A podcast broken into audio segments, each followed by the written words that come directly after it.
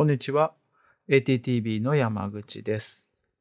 今回はシャープ26で取り上げたイマーシブリーダーの話をちょっとしてみようかなと思います。えーイマーシブリーダーっていうのは、マイクロソフト社のいろんな製品、まあ、ワードとか、えー、エッジ、まあ、ウェブブラウザですね、とか、パワーポイントとかに組み込まれている、まあ、音声読み上げができたりとか、デザインを変えたりとか、フォントサイズ変えたりとか、行間を調節したりとか、とにかくまあ、読み、字を読むっていうことに関して、いろんな支援を提供してくれる環境が、まあ、イマーシブリーダーなんですけども、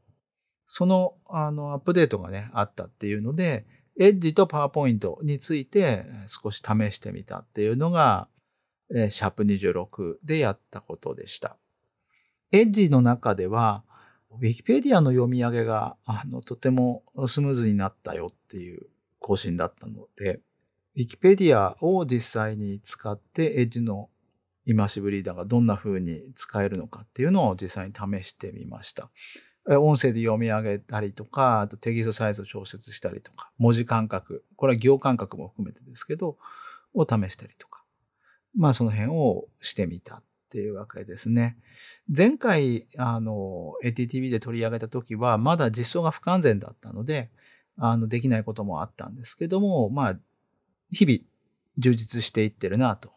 いう感想でした。で、もう一つ取り上げたパワーポイントのイマーシブリーダー。こっちが結構重要で、パワーポイントは今までイマーシブリーダーついてなかったんですね。だからパワーポイントの資料を例えば音声読み上げしたいとか言った時には選択した範囲のテキストを読み上げる機能とかを持ってる別のソフトを用意する必要があったんですけども、もうこれでめでたくパワーポイントに組み込まれましたので、パワーポイントだけで完結する読み上げだったりとか、そのテキスト部分の色を変えたりとか、まあ、とにか読むっていうことについていろんな支援機能が使えるようになったわけですね。具体的にあのどんなことを試してみたかっていうと、パワーポイント版のイマーシブリーダーっていうのは、パワーポイントっていろんなプラットフォームで動くんですけども、今回のイマーシブリーダーに関しては、ウェブ版のパワーポイントだけに実装されています。皆さんお使いになったことはありますかね？ウェブ版のパワーポイントって。パワーポイントって実はウェブ上でも動くバージョンがあるんですよ。で、そちらを無料でもちろん使えるんですけど、無料で使えるそれを使って実際に読み上げっていうのを試してみました。で、どんな手順で試してみたかっていうと、パワーポイントはまあデスクトップ版をね、お使いになっている方がほとんどだと思うんですけど、デスクトップ版で作ったパワーポイントのデータを、まあ一回ワンドライブに保存する。マイクロソフトのね、Windows 使ってらっしゃる方はワンドライブおなじみだと思いますけど、クラウドストレージですよね。で、そこに保存して、で、そこに保存したものっていうのは、ウェブの画面でも見られますよね。で、そこでパワーポイントの書類クリックしてやると、ウェブ版のパワーポイントが自動的に起動してくるんですね。で、それを使ってちょっと読み上げっていう、読み上げだったりとか、文字サイズを変えるみたいな、イマーシブリーダーのいろんな機能を試してみたわけです。で、イマーシブリーダーにはどんな機能がついてるかっていうと、先ほどからちょっと言ってるような文字サイズの変更、それから文字の間隔だったり行の間隔、これの変更、それからイマーシブリーダーの中ではテーマって呼んでるんですけど、配色ですね。背景色と前景色、つまり文字の色。の組み合わせをあのいろいろ変えてあの、自分が一番見やすい色の配色にできる。そんな機能。あと、品種を表示する機能。品種ごとにね、色を変えて表示してくれる機能だったりとか、あと、行フォーカスっていう機能。これはアナログにやるんだったら、こう、紙の書類にこう、定規当てて読んだりする読み方をね、してる方もいるかもしれませんけど、それをこう、画面上でできるようにするのが行フォーカスですね。1行とか、数行とか、あの、決めた行数だけを表示してくれる機能。それから、え辞書っていう機能がついてますね。単語に対応する絵文字をもしそのイマーシブリーダーが持っていれば、それを表示してくれて、少しまあ読むときのガイドになる。で、それからもう、おなじみの読み上げ。合成音声で読み上げてくれる機能ですね。で、まあ、それらを一通り順番に試してみるっていうことを、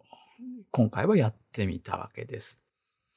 で、パワーポイントのイマーシブリーダーは、テキスト部分を選択しておいて、その部分をイマーシブリーダーに転送するっていうようなスタイルで読み上げることになってましたね。まあ、もともとパワーポイントってスライド作るシステムなので、あの、読む順序とかをコンピューターが自動的に決定するってことはできないので、スライド全体を一気に読み上げとかやってしまうと、どこ読んでるのかとかがこう目で追えなくなってしまうので、パワーポイントの書類をウェブ版のパワーポイントで開いて、自分が読みたい場所を選択して、で、右クリックするとメニューが開くと。で、そのメニューからイマーシブリーダーっていうのを選んであげると、読み上げができたりとか、文字サイズの変更ができたりとか、そういうモードに画面が切り替わるわけです。もう一つ結構面白かったのは、この Web 版の PowerPoint っていうのはマルチプラットフォームで動くように設計されてるんですね。だからブラウザさえ動けば、当然 Windows でも使えるし、ギガスクールでもよく導入されてる iPad や Chromebook、まあこういった環境でも iPad の Safari だったりとか Chromebook で動くのは Chrome っていうブラウザですけど、その上でもきちんと PowerPoint の Web 版のイマーシブリーダー